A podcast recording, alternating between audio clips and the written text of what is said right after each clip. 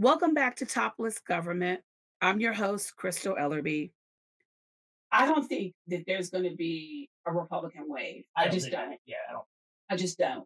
I mean, should they, the House flip, their majority is going to be slim. The Republican majority would be slim. It would be very, very slim. But I honestly think because of Roe v. Wade, the, um, the Dobbs case, um, I think it just galvanized a lot of people. And then on top of that, with Lindsey Graham introducing his bill on a 15 week, 15 week um, abortion ban, I mean, they you- Republicans truly believe that that they're going to take back the House. Yeah. They truly believe that. I mean, I mean, I don't, I don't. But should it happen, all you're going to see is investigations. That's all you're going to see. You're not going to see any legislation getting passed. Nothing is going to get passed. They're going to stall everything until you get to until probably like the fall of next year. Mhm. And then that's when the presidential cycle starts. Like after August, that's when it starts. They're aiming to win. They're aiming to win. Because they, they, they, again, I've told people this before Republicans go for the long game, Democrats don't. Democrats eat their own. Um, they are messy, they are sloppy, they air their dirty laundry, and you know, Representative Ocasio Cortez, she's one of them, but you haven't heard much from her of late. Yeah, I noticed that. Well, she got engaged. Oh, good. You are recording. Okay, she got engaged. But I mean, seriously, like this week, you know, you got the railroad strike. So you say that. I was listening because I do listen to shitheads on the right. hmm And the other night, one guy was like, you know, the, the strike's coming up. And he pretty much said, something's funny about this. But you know, if the White House solves it, there's something funny about that too. So I'm like, dude, choose a side. Well, I mean, yeah, because they, they, you know what, they, they truly want to do that. I mean, here's, the, I mean, I handled railroad issues when I was on the Hill, and I always took issue when the CEOs would come into the office and they would beg for money, and I'm like, I've already looked at, you know, your shareholder information online. I'm like, don't come in here and tell me that you poor because you're not. um, I go, I don't understand it. And I, you know, I was like, y'all's right of ways are your big biggest assets. You know, because I said, why is it that y'all can't get grain from certain parts of the country to another part of the country without it being so expensive? I mean, it's it's it was astronomically expensive because they would just it would be these monopolies of these certain routes, and the farmers and stuff. They, there was nothing that they could do about it because it was the only game in town. I mean, you know, I just I, I find it disingenuous that I mean, I'm only familiar with Burlington Northern Santa Fe because, full disclosure, I was their outside lobbyist for a bit. But they were the ones that sent a letter to the Hill, basically spouting outright lies about the strike. And what it boiled down to, because when I found out it was about sick leave, they would not allow them to call their employees to call out sick. And if they did, it would be retribution. And well, one of my friends works at Union Pacific. She's one of their director of public affairs. She does their state work in the Midwest. I mean, you know, you got the whole thing, the pension issue with them, because they got a damn good pension plan. God, do they have it? It's separate. It's separate from the regular um, federal pension plan. I mean, you're gonna not allow them to take sick leave? I don't get it. And I mean, if you know, and misinformation in this day and age, that's what these people do. The rich get richer and the poor get poor. And then everybody's trying to figure out, well, how is this going to affect, you know, the economy and the supply chain when we're slowly getting back, you know, to normal and stuff. And it's just like, well, I don't know, but I'm like, but thank God for President Biden and thank God for his secretaries of um, transportation and labor because they got it done. But the, you got to remember, the union has to ratify this agreement. It's a tentative agreement. And it, I mean, because they just think about this locally. The VRE was was about to shut down. Um, the MARC train was about to shut down. Two routes were about to shut down. Amtrak was about was actually delaying long haul uh, train service. And just imagine it's September. We're less than what a month out from the election. So I think you're right. I mean, you know, this this kind of looked fishy, but they got it done, and I'm glad that they got it done. But it would have it, would have wreaked havoc on on the economy. I mean, I mean, that's just one of the things this week, you know, th- that happened. And then on top of that, as y'all will recall, you know, remember the Dobbs case, and remember, you know, the Republican appointed Supreme Court justices said, "Oh no, it's just going to go back to the states. The states are going to figure it out." we don't want to do a federal federal um, abortion ban. We don't want to do that. And look what happened this week with Lindsey Graham. Senator Lindsey Graham, Republican from South Carolina, introduced a bill um, so abortions will be banned into the 15th week. But from what I gathered, the title of the bill is just is is kind of disjointed. It's late term abortions. And I'm like, well, okay, hold up. But you're saying the ban is in 15 weeks. I'm like, I'm not understanding that. I mean, y'all, you can see it for yourself. Seriously. The Republicans have now told you, they've been telling you all along what they're going to do. And a lot of you don't understand that. And you need to understand that. And you need to be more knowledgeable about how your government works because stuff like this happens and it's going to continue to happen. And just think about if the Republicans flip the House. I don't think they're going to flip the Senate. I, I really, really don't. Um, but should they flip the House, you better think about this. There will be no legislation getting passed. It will be investigations, investigations, investigations. They're going to investigate the president. They're going to investigate his son. They're going to investigate the vice president. They are going to try to impeach him. There's already bills that have been introduced this Congress but remember, the, uh, the Congress is going to adjourn, sine die. That means the end of the second session of a Congress. You know, first day when they come back in, when they reconvene, which will likely be probably like the first full week of January, rest assured, they're gonna they're gonna go after Democrats and they're gonna go after them hard. And just think about this: Representative Adam Schiff, Democrat from California, who sits on the intelligence committee and who also sits on the select committee of January 6th, that that committee will be gone if the Republicans get back into control because it's a select committee. And so it, it has a short um, lifespan to be in existence. So y'all really need to think about this because if you don't start thinking about and asking questions about how your government works, you are going to be screwed royally. And so that's why I'm going to keep saying this, you know, on every show. You need to be more knowledgeable than a politician. And you need to ask questions. You know, it's like verify, then trust. That's all I'm saying. You need to verify and then then maybe trust, but don't trust. Most politicians are are untrustworthy. They really, really are. And a lot of them are very transactional. I hate to say that, but it's true. But we could let's talk about some uh, other things that have transpired this week as well. So, as everybody knows, you know, um, the fiscal year for the federal government it ends on September 30th, and the new fiscal year starts October 1st. So we already know what date it is today, right? September 16th. Now, House and Senate came back from August recess. And also, I hate recess because it, they're still working they go back to their states and their congressional districts and they work with the constituents and their district staffs and their state staff.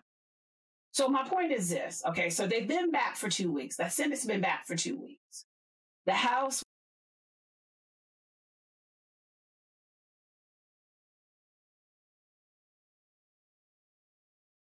guess what? They didn't do it. One of the things that I found out was apparently Senator Joe Manchin and Schumer and, and Chuck Schumer, he's the uh, majority leader in the Senate. In order to get the Inflation and Reduction Act passed, Senator Schumer promised Senator Manchin that he would get his permitting bill done. Guess what? They want to try and attach his permitting bill to the continuing resolution. That's going to be very difficult. And then also, I found out earlier today that um, a Republican staffer had said well, no, we're not gonna, we're not gonna, we're not gonna do any work on the permitting bill because we we want it to be bipartisan, and we need to take further um, study of it and look at it. So I think that might be dead in the water. Excuse me until next Congress. So, with that being said, I think they better just go ahead and do a clean um, continue resolution and go home and go back to the district and campaign because I mean, this is midterms. And another thing, I'm like, please go out and vote November 8th, please, or do early voting if you can. I know in some states, you know, they've cut back drastically on early voting. You know, Georgia comes to mind. Georgia, Georgia. But go and vote because this your life depends on it. It does. Your life depends on it. I mean, for women, reproductive rights, contraception, um, you know, y'all need to go out and vote and you need to be informed. You need to ask questions.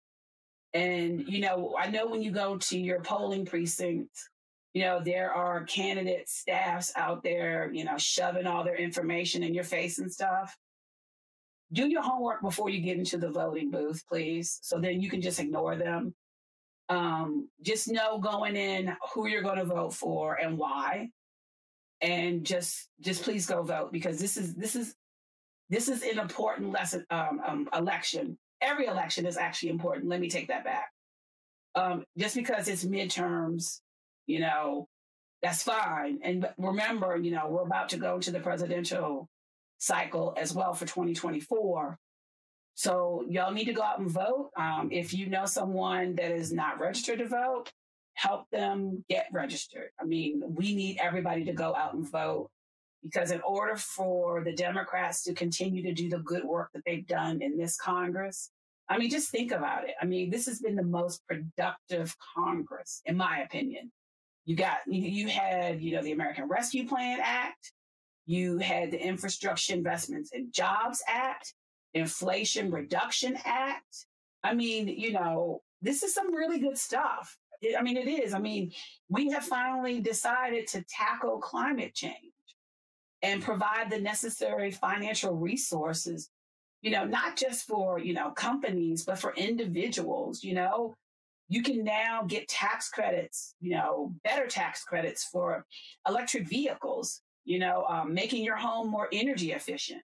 I mean, you know, also take into consideration, you know, there's provisions in the in the statute that help out um, the airline, well, not the airline industry, the aerospace industry, to basically reduce the carbon emissions and greenhouse gases. So just think about that. I mean, climate change is here and it's been here for a while. It really, really has. I mean, just think about what has been happening all the wildfires, the droughts. Um, knock on wood, um, we're we're we're still in hurricane season, um, and I'm I'm very surprised that there hasn't been um, an actual hurricane. So that is very very good. But you know, again, they're they're going to be more frequent. But we've been lucky thus far, because remember, I mean, Hurricane season starts in June and it ends in November, and we're only in September. So just think about that. Um, also, think about, you know, how this is going to affect you, how this affects uh, national security, how it affects the economy. Again, I'm going to go back to it. You need to be more knowledgeable. I would like for you to be a citizen legislator, legislator. That's what I would like for you to do. Um, I think that's what topless government's main mission and goal is to do that, um, making you more aware, um, cutting through the BS and the jargon and the alphabet soup that we always do here in Washington, D.C., and particularly up on Capitol Hill. We're going to cut through all that. And I think the more you learn, I think the more you'll be more informed, and then you know what you like and what you don't like um, in a politician, and particularly about laws, you know, that are being passed. You know, a lot of people seem to think that they have to hire a lobbyist. And full disclosure, I'm a lobbyist. But in order for you to go to Congress, you know, you do have to be prepared and, and do your homework. And you can do it, but also remember, you know, there's so many people out there lobbying on behalf of corporations, colleges and universities, excuse me, you name it. But you still can affect change. And I mean, and that's what this is really about. Uh, you affecting change and preventing bad things from happening. I think that's a very good thing. But you just have to be more knowledgeable. Because if, if you're not knowledgeable and you know you're not in the know, I'm telling you, people will do anything. They will basically try and screw you over in a minute. And and, and speaking about screwing people over, can we talk a little bit about um, what Governor Abbott and Governor DeSantis has been doing? I mean, they're human trafficking and they're violating so many laws to prove a point that there's a crisis on the southern border. Now, granted, we all know we're still in the middle of a pandemic. We are. And a lot of people are from Central America are coming to the United States. But let's talk about what DeSantis did. So these poor people, these families, they were asylum seekers. And what they did is they came to this country, they sought asylum. And this is what happened. DeSantis and his staff spent $12 million from Florida taxpayers to get these folks to go to Massachusetts, to Martha's Vineyard, to be more precise. They got them on a plane. Now, you know, everybody know damn well, you have to have identification to get on the plane. You have to have it. Because, you know, what if they, what if one of them had been a terrorist? Just think about that for a moment. So they got them on a plane and they basically told them, oh, um, you know, no, we're going to expedite, you know, we're going to expedite your asylum case. So, you know, we can get you through, we can get you through the immigration process. So we're going to do that. And I'm like, so you lied to them. So they get to Martha's Vineyard and um, DeSantis has been, you know, bragging about, oh, I know those people up there um, in the liberal Northeast, they're going to be all up in arms, you know, because these quote unquote migrants, which I don't like calling them migrants, they're human beings. Um, he thought that they were going to just turn them away. They didn't. Martha's, uh, I mean, Vineyard, the folks there have been so helpful the community has like come together and provided food, shelter, clothing for them, and and trying to the best of their ability provide them with the assistance that they need. And he, even here in Washington D.C., you know, there have been busloads of these poor people coming up here, and they're just being dumped off. Like they were being, they just dropped them off at Union Station. And then this week, and this takes the K.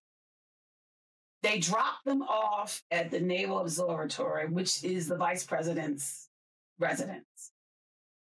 And you know, I I find this to be so disingenuous. If you want to do immigration reform, do it. You know, do it. I mean, you know, and Congress did. I mean, they're trying to do it, but it's just like, hello, let's do immigration reform. You know, let's make let's you know make some good policy to, to for people who want to come to this country and become citizens and become taxpayers. Let's figure out a way. And you know, but these stunts because you know governors DeSantis and um, Abbott, oh, there's you know there, there's a crisis on the southern border, and it's like, okay, yeah, you think that because it's in your backyard, but you know you're going you're going about it the wrong way. You're spending your taxpayer dollars, you know, of your constituents, and y'all y'all could be spending that on something else. So if you're not going to be a, um, provide a solution to the problem, and you're the problem, then you just you need you need to find another line of, of work. You truly, truly do. Um, I, I just I just find it odd that this is what they want to focus on. I really do. But let's get back to, you know, my main thing with regards to topless government. So, you know, I've, I've done a, you know, a few episodes thus far, and I've talked about, you know, certain things that the government does, like, you know, and they've been, um, you know, at some point when I do have it out um, in the public ether, you'll be able to hear and see as well. But politics can be fun. I mean, learning about politics can be fun. I mean, I I, I eat, drink, sleep politics because I love it. I mean, I studied it when I was um at university. I mean, I've done fellowships and internships on Capitol Hill. Excuse me, I've worked, you know, I've worked in state and local government. I've worked in federal government executive branch, legislative branch. And, you know, being a public servant, you know, is is a good thing. I know a lot of people um, think sometimes that it's not, but it is. I mean, it, it's a calling. It truly is. It's a calling that you want to help your, you know, fellow man and woman out um, in general. And, you know, it, it's something to think about. I mean, you know, if you want to, if you want to learn more about how Congress operates, you know, do an internship. You know, like I said, I did an internship. They now on the pay on the House side, they pay their interns. Before they didn't. When I was an intern, I didn't get paid. I got college credit. So, I mean, it's just something to think about if you really would like to just be more involved and just understand like you know what's going on that's good. That's really really good. But excuse me again it's just something to think about. It, i mean it really really is. It's just it's something to think about and you know like i said i'm like i i love it. Not gonna lie. I, I mean i love I, I love politics. And you know i love what i do for a living and it's great. It really is. It's great. And I'm hoping that I can, you know, show you how your government works. Um, and, and, you know, and talk about some of the, the topics, you know, like, you know, the overturning of Roe v. Wade. Um, you know, that was my opinion piece that I did. And, you know, inflation. I mean, I, you know, we're still experiencing inflation. I think the Inflation Reduction Act is going to slowly help with bringing down inflation. Because I got to honestly tell you, I went to Trader Joe's last week and I had like two two bags of groceries. It was $138. I'm like, you know, I'm like, granted, I'm like, I, I, you know, I had some, you know, French white wine and sparkling wine, but you know, those were like under eight bucks a pop. So, you know, I, I know people are hurting, um, but I think, you know, with the president signing into law the Inflation Reduction Act, it's going to help. It'll take a little bit of time, but it, it is going to help in the long run. It really, really is.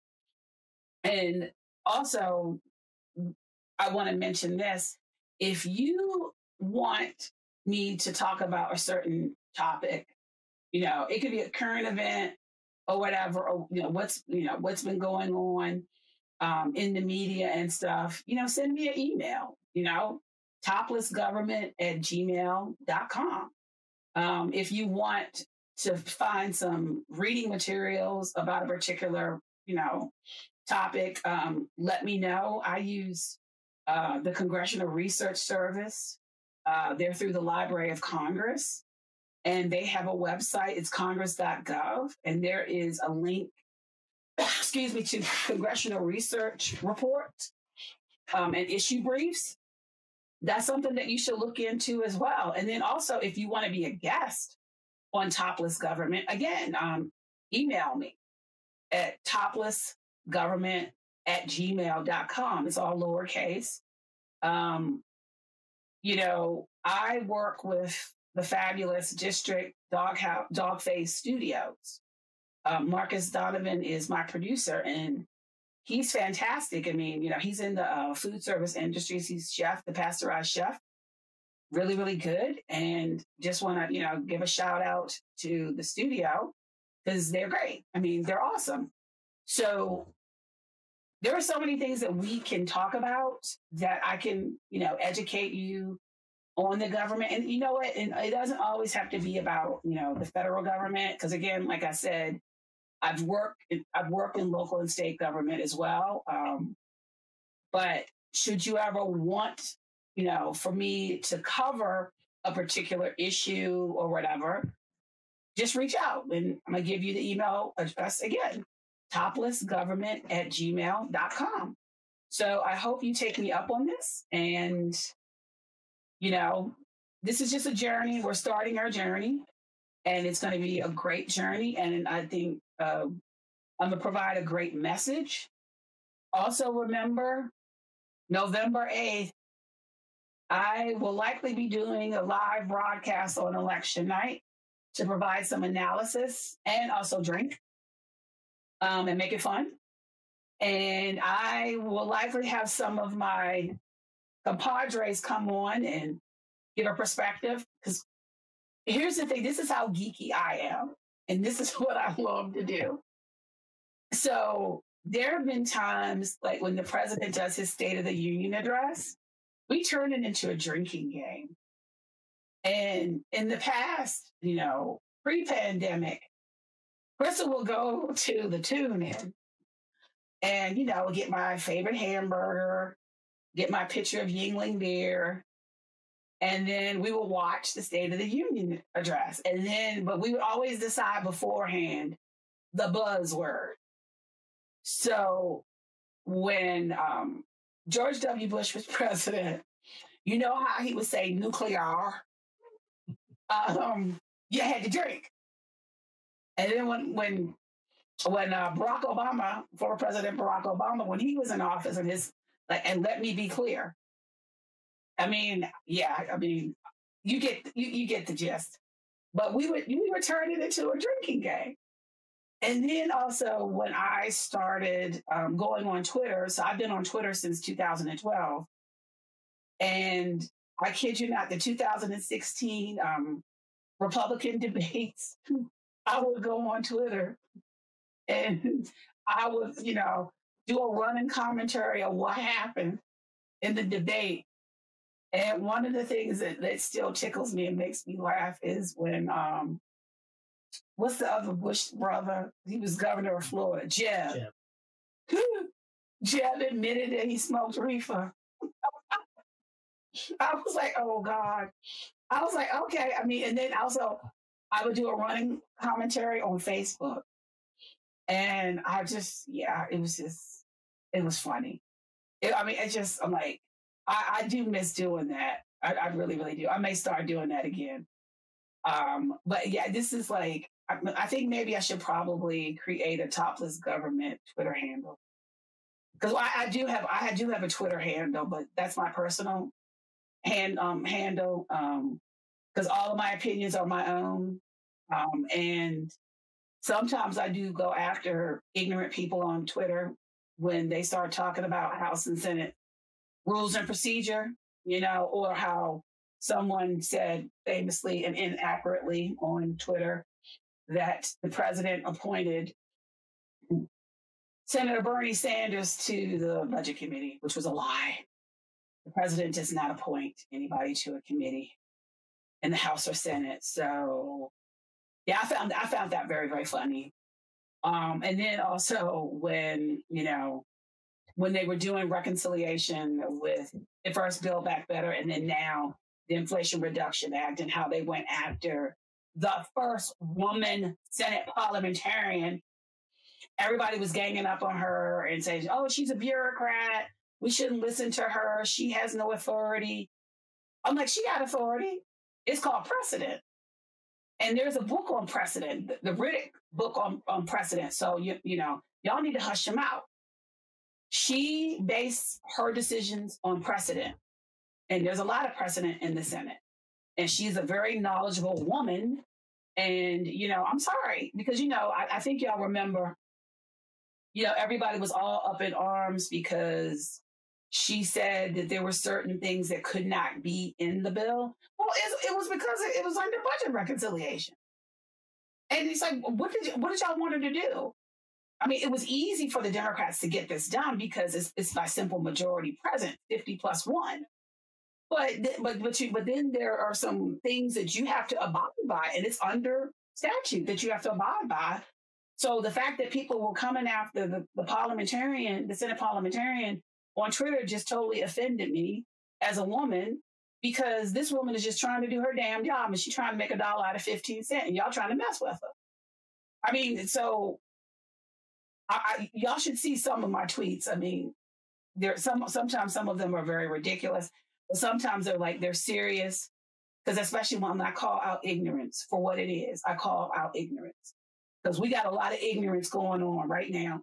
And it's been a long time that this has been going on. And it just, you know, from the 2016 presidential elections, I mean, people have gotten more ignorant and dumber. And I, I and I hate to say that, but y'all can see for it yourself. I mean, just look at those that continue to support 45, because I ain't gonna say his name.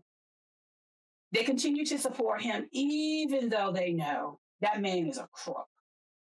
And I, think things are actually coming together um, on making him being held accountable. I know a lot of you are upset that it's taken so long. Look, I would rather for the Department of Justice to cross every T and dot every I. So that man does not get on a technicality and then y'all will be truly wrong.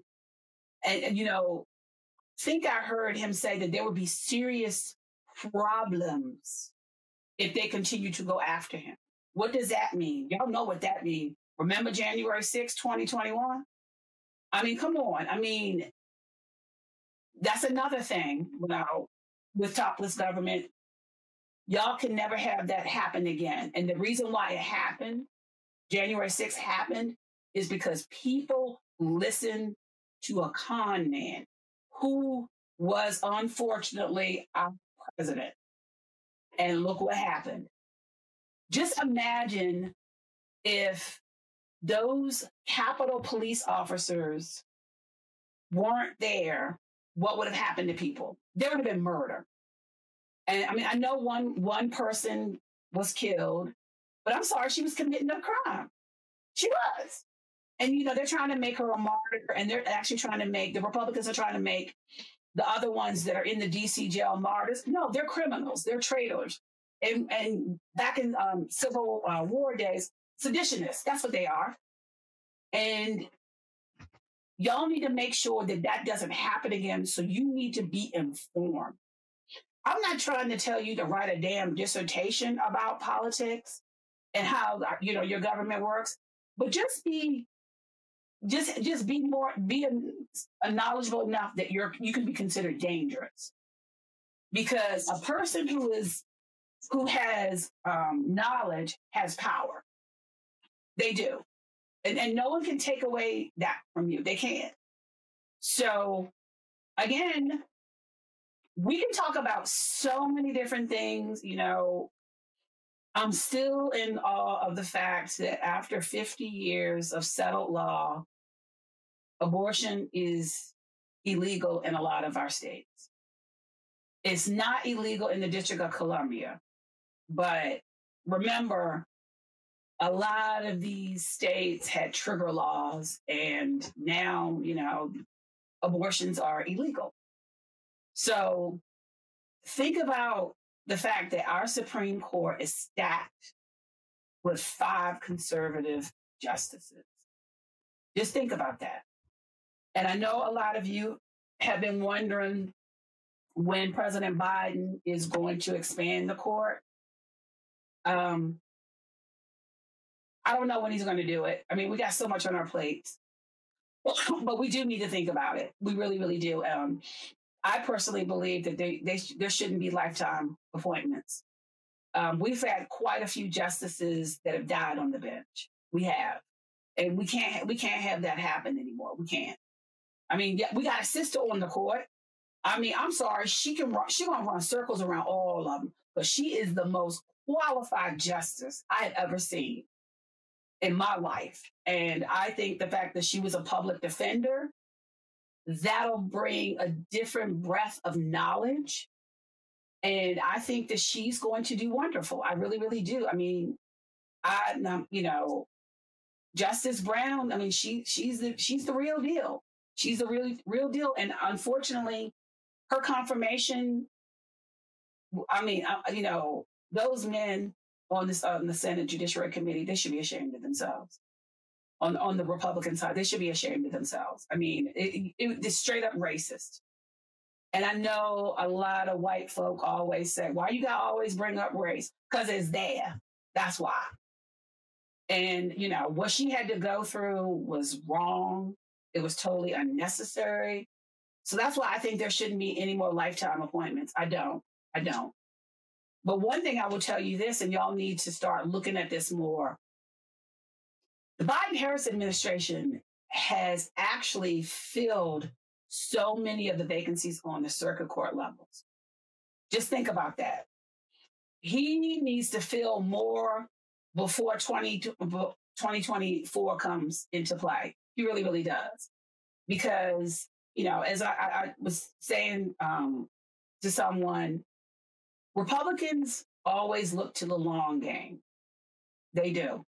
It's not the short term gains they're looking at. They would rather lose battles than lose a war. Just think about that. And the reason why that, you know, they overturned Roe v. Wade because that was a concerted effort that was made. It was in the, it was decades in the making. They they look at the long game, and I, I really wish that the Democratic Party would do the same thing. I really do. They eat their own. They eat their own. I mean, look what they did to Al Franken. I'm like, I don't get it. I mean, all these shenanigans is going on now with these Republicans. I'm like, what he did was tame. I mean, it wasn't right. I mean, but it's like, but y'all forced him to step down. I mean, luckily, you know, a Democrat filled that seat. I mean, she's good. But it's just like, y'all need to just stop. And then, you know what? Another thing is this. Why do y'all consistently with these damn fundraising emails that you scare the hell out of everybody? I'm tired of it. If I'm gonna give you money, I'm gonna give you money. If I give money to one candidate, don't think because I'm gonna give money to another. Because, okay, prime example. I get text messages, fundraising text messages, and emails from James Carville. You know, the wizard from, you know, the Clinton campaign. So, you know, there's a Senate race in the state of Louisiana. The incumbent is, you know, Senator John Kennedy, who used to be a Democrat, but he's a Republican. And you had, you know, um, these two other candidates on the Democratic side that were running. And, you know, one was a black man, the other one was a white man, and he went to LSU, blah, blah, blah. I won't even get into LSU because, yeah, not my favorite school, but anyway, I digress. So the Democrats have now started a misinformation campaign against the black candidate. And they want the white candidate to win. And I'm like, I mean, I live in I live in Louisiana. I live in New Orleans. For me, I'm like, it's about the best qualified candidate. This particular candidate is not qualified in any way, shape, or form. He's just not. And he has the audacity and the nerve to text message me asking me for my hard earned money. No, not gonna do it. They need to, I'm like, seriously, what these fundraisers problems are this. We get these dire emails, which are totally unnecessary. And it's like, just tell the damn truth. You want my money because, you know, because we're fighting to save democracy, our democracy, and we, we need to keep the House and Senate. That's it. But these little scary text messages and emails, they're not cutting it for me. And I'm like, and, I, and it just makes me not want to give you any money. And then on top of that, they're sending me snail mail, which which totally annoys me. Because I got a couple of them today, and I'm like, no. Like, if I'm going to contribute to your campaign, I will contribute to your campaign because I know what's at stake. Everybody knows what's at stake. So I just need to get that off my chest because it's just so, it's just disingenuous. And I hate it. hate it. I mean, you know what? There's too much dark money in politics as it is. And I'm like, man, no, no, no, no, no, no, no, no, no. And then also, I do want to talk about canceling student loan debt. You've seen on Twitter and other social media platforms, there are some people that have lost their damn loans. How can you not begrudge someone who took out a, a student loan and unfortunately, they're only able to probably pay for the interest and not the principal of the loan or to be forgiven. I mean, I, you know, Republicans and kept saying, well, Joe Biden is doing this to get young people to vote on November 8th. You know what? So what if he is? But the thing is that a student loan debt is a national security issue. It is. I mean, for me, knock on wood, I had Pell Grants. But before I got a Pell Grant, I had looked into getting a plus loan grant. And, you know, I'm thankful that I didn't get it because I'd be paying for it now. And look, I'm, I'm like, I'm in my 50s. Because, I mean, just think about it. Because, you know, a lot of people that are, you know, saddled with this debt, it prevents them from, you know, getting a house, you know, saving for their retirement. Just think about that. But a lot of people are up in arms because of that. Just so you know, they have to fill out paperwork to get that done. It's not automatic. And it's only up to a certain amount of money. I think like 10 grand, I think, maybe. But guess what? The deadline for that is like in October. So this is not a freebie. And, and so, but a lot of people are all up in arms and you know, I was like, y'all need, y'all need to stop. The one thing I think needs to be done with regards to the cost of college, and I, having worked at a major research university in the South, these kids nowadays, they want the bells and whistles. They do. They want the they want the best food. They want the best dorms. And guess what? That costs money. And then also think about this. A lot of these institutions of higher education are now becoming businesses. And because they don't have a choice. Think about these state universities and colleges. They get their money through the state. What if you were to find out that some of these state colleges and universities are only getting probably maybe 10 to 20% of their funding from the state, which literally in my mind, they're private. So how are they to make up for that? they start working with, with companies to find out what curriculum they can create in order to get, you know, these graduates to become employees of these companies. And I think that that is a very smart idea. But you know what? It's turning colleges into something of a business. It just is. And so I think Congress needs to look at how do you reform higher education? And you know what? That could be a, that could be a topic that we can certainly discuss more fully um, in another episode. I mean, the reauthorization of the Higher Education Act is is going to be what was supposed to be reauthorized this Congress, but excuse me, lo and behold, it wasn't. Um, but y'all should think about that. I mean, you know, the student loan debt forgiveness is something that it needed to be done. It did. Now, I don't agree with college being free. I don't. And I'm, I'm going to tell you why. and there's some there's logic to this. You need to think about okay, if it's a private institution that has an endowment like billions of dollars, yeah, they should be providing. They should make they they, they should make certain aspects of the uh, cost. You know, they should reduce them or just you know provide more institutional aid, whatever. But public colleges and universities, yeah, that's a different story. How are you going to pay your faculty? How are you going to pay your admin staff? How are you going to pay just like to keep the operations and maintenance of the campus going? And then on top of that, okay, you got their salaries. Then you got their pension, then their health care. Who's going to pay for that? Like, seriously, who's going to pay for that? Because if you make college free, how are these people going to live? How are they going to support their families? Just, I'm like, I'm just curious. I'm like, I really would like to have a discussion about that because that has been the buzzword with certain people. And also, I got another pet peeve too. When I was on Metro bus this week, how am I going to describe this child? She goes to Georgetown Law School. She gets on the bus. Oh, the bus should be free. Are you kidding me? It's $2. It's $2. How do you think Metro bus, how do you think Metro is going to run? Let's talk about salaries.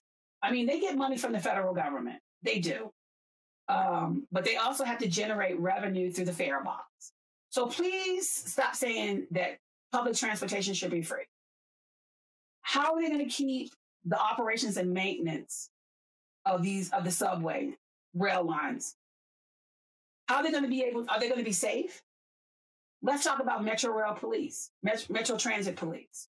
How are they going to pay them? How are they going to pay the Metro bus operators?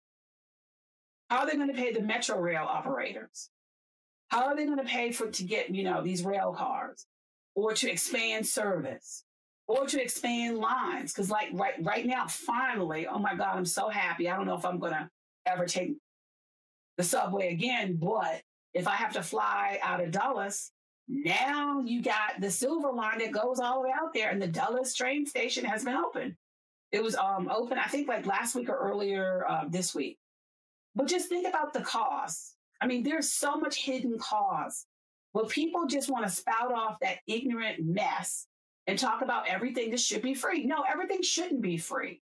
It should not be free. You need to think about what is going to be the impact of those who have to provide that service. Just think about that. You can't always think about about me. You need to think about the whole thing and not just like, oh, blanketly, oh, public transit should be free. I mean, look what the pandemic has shown us, to be perfectly honest. Public transit was hit hard. It was. I mean, just like the airline industry, it was hit hard.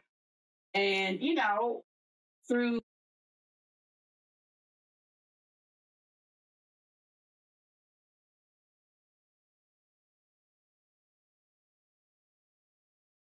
so, you know, a helping hand and to make sure that they get back on their feet, that is always a good thing. it, it is a it's a good thing. But don't turn around and say stuff should be free. You need to think about this before you you spout it. Because I got to tell you, I'm like, and I know I'm probably going to piss off millennials, but I don't care because y'all are just like too much for me. I, am a Generation Xer, and I'm proud of being a Generation Xer. And got to tell you, we're independent. We get shit done. We are independent. We don't need an issue to galvanize behind. We just get stuff done. And we don't whinge about it. We don't bitch about it. We don't complain about it. We are sol- we, we solve problems. We're you know problem solvers. That's who that's who we are. So, you know, I'm just like I can't with the millennials and and the G Zers or whatever they're called. I don't know what they're called. I don't care. But it just, I mean, it just irritates me again when I hear, oh, it should be free. It should be free. No, it shouldn't be free. It should not be free. And, you know, it's like, whatever. I don't care. And then, oh, yeah, let's talk about quiet quitting. Ah, God help us. Jesus take the wheel on that one. So basically, these young people are saying now, and I think they're using the pandemic as an excuse that they should just do the bare minimum at their job. And the reason why their reasoning is because they saw their parents as workaholics and tied themselves to the job and then they got laid off or whatever, or they were like forced to retire early or whatever. Here's the deal you get paid to do your job. If you want to get promoted, you should you should go beyond your job. Be proactive, be a team player. But if you think you're going to get promoted and you're going to get a bonus, you're going to get a salary increase, a promotion, you can forget it. Because it's like, you want to do the bare minimum, just your job? Okay, fine. That's fine. I mean, I know everybody wants to do, um, you know, have a balance between work and personal life. So do I. I've been accused of being a workaholic. Well, you know what? I'm sorry. Elaine and Milton Ellerbe raised me right. And I go and do a job, and do it half-assed, and I go in, I do a job. I'm try, I'm a, um, I'm a team player, but I'm telling y'all, this quiet quitting, I'm sick of it. I mean, you know, it's like y'all should go to the hill and and try and work.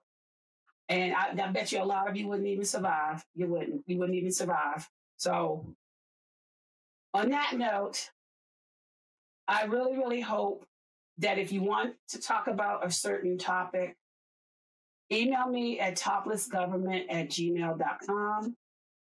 If you have a comment, you can email me. Because I mean, I want to, I want to grow. I want to learn. I mean, this is my first time doing a podcast.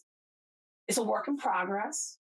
You know, it's progress, not perfection, although we are trying to be perfect. But um, yeah, just topless government at gmail.com. And I hope you come and join me. If like if you want to come on as a guest, that'd be great.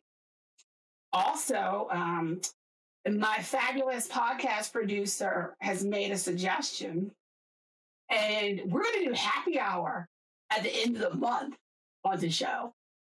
I think that'd be great. I do. I think that would be great. I know some people are scared because they were like, Crystal, you know, when you you drink. I'm like, I can hold my own. I can. I can chew gum and walk at the same time. So tune in next time and, you know, we can talk about what's going on now, um, or I can talk about a, partic- a particular um, process that goes on on Capitol Hill in the House and Senate. Just let me know. Just let me know. I mean, I have a running list of what I would like to talk about, but I'd be curious what you would like for me to talk about and what you would like to learn more about. Because remember, this is a give and take. Um, I, again, I want this to be relatable and fun, but it's a give and take. I mean, I, I just don't want to always do the talking. Um, I want to hear from you. So thank you so much and drop mic. Whoa, whoa.